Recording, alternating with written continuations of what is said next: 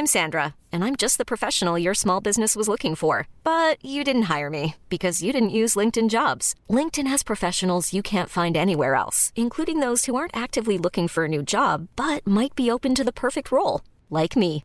In a given month, over 70% of LinkedIn users don't visit other leading job sites. So if you're not looking on LinkedIn, you'll miss out on great candidates like Sandra. Start hiring professionals like a professional. Post your free job on linkedin.com/achieve today.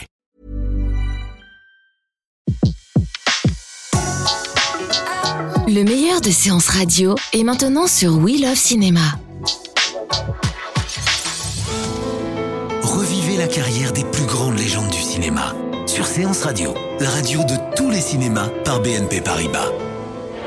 Il y a 20 ans, le 20 janvier 1993, disparaissait la plus culte des actrices hollywoodiennes, Audrey Hepburn. Un statut d'icône que la comédienne n'aurait peut-être jamais obtenu sans l'aide de Colette. C'est en effet notre Dame des Lettres qui la remarque. Nous sommes en 1951, Audrey a 22 ans et tourne un film français avec l'orchestre de Ray Ventura. Nous irons à Monte-Carlo. Baby, je ne tourne plus. Quoi? Trouvez une autre innocente pour lire ce texte. En la voyant, Colette décide d'en faire sa Gigi à Broadway dans l'adaptation théâtrale de son roman paru en 1945. Immédiatement, la critique est en admiration devant cette jeune femme qui, avec ses cheveux bruns, sa poitrine menue et ses sourcils en accent circonflexe, ne correspond en rien au canon de beauté de l'époque. Audrey joue Gigi jusqu'au 24 mai 1952. Au total, 217 représentations, y compris la tournée qui se termina à San Francisco pendant le printemps 1953. Eh bien, je vous conseille de télégraphier au président qu'il déménage immédiatement. C'est aussi l'année de ses premiers pas au cinéma. William Wyler l'a vu aux côtés de Gregory Peck dans Vacances romaines, malgré la volonté des producteurs de proposer le rôle à Elizabeth Taylor. Le réalisateur est tellement impressionné par le jeu de l'actrice qu'il exigera que le nom des deux acteurs soit au même niveau sur l'affiche. Pour son premier rôle, l'actrice décroche l'Oscar de la meilleure actrice, un Golden Globe et un BAFTA. Une légende est née. You have my permission to withdraw. Thank you very much. Audrey retrouvera Wyler en 1961 pour La Rumeur aux côtés de Shirley MacLaine, puis en 1966 aux côtés de Peter O'Toole pour Comment voler un million de dollars. Son second grand rôle, elle l'obtient en 1954 dans Sabrina de Billy Wilder aux côtés de William Holden et Humphrey Bogart, qui remplacera au pied levé Cary Grant. C'est aussi sur ce film que la jeune femme rencontrera Hubert de Givenchy, qui signera par la suite les tenues de ses futurs films. Audrey Hepburn as Sabrina. Billy Wilder qu'elle retrouvera trois ans plus tard dans Ariane, où elle donne la réplique à un playboy vieillissant, Gary Cooper. With a gun. Jean Giraudoux lui offre le rôle d'Ondine au théâtre aux côtés de Mel Ferrer, qu'elle épousera la même année et avec qui elle aura un enfant en 1960.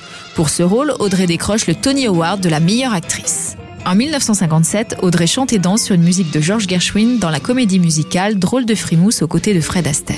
Le réalisateur s'appelle Stanley Donen. Notre objectif est Paris. Stanley Donen qu'elle retrouvera en 1963 pour la comédie d'espionnage Charade et elle partagera l'affiche enfin avec Cary Grant qui avait jusque-là refusé de tourner avec elle en raison de leur grande différence d'âge. What are you doing?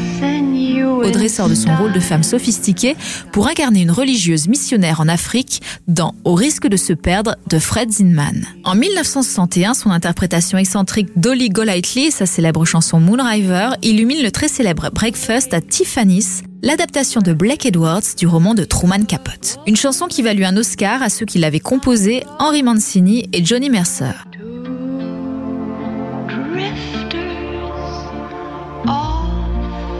Et une nomination à l'Oscar de la meilleure actrice pour celle qui reste encore aujourd'hui l'ambassadrice du chic. Won't you join me? En 1964, Audrey se glisse dans la peau d'Elisa Doolittle pour My Fair Lady, comédie musicale de George Cukor qui remporta 8 Oscars, dont celui de meilleur réalisateur, meilleur film et celui de meilleur acteur pour Rex Harrison. This is my fair lady.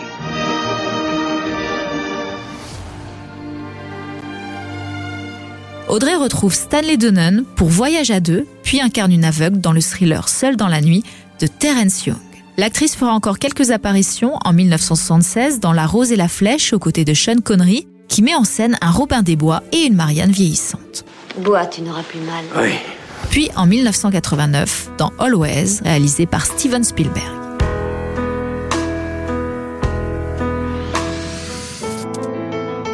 C'était Légende sur Séance Radio, la radio de tous les cinémas par BNP Paribas.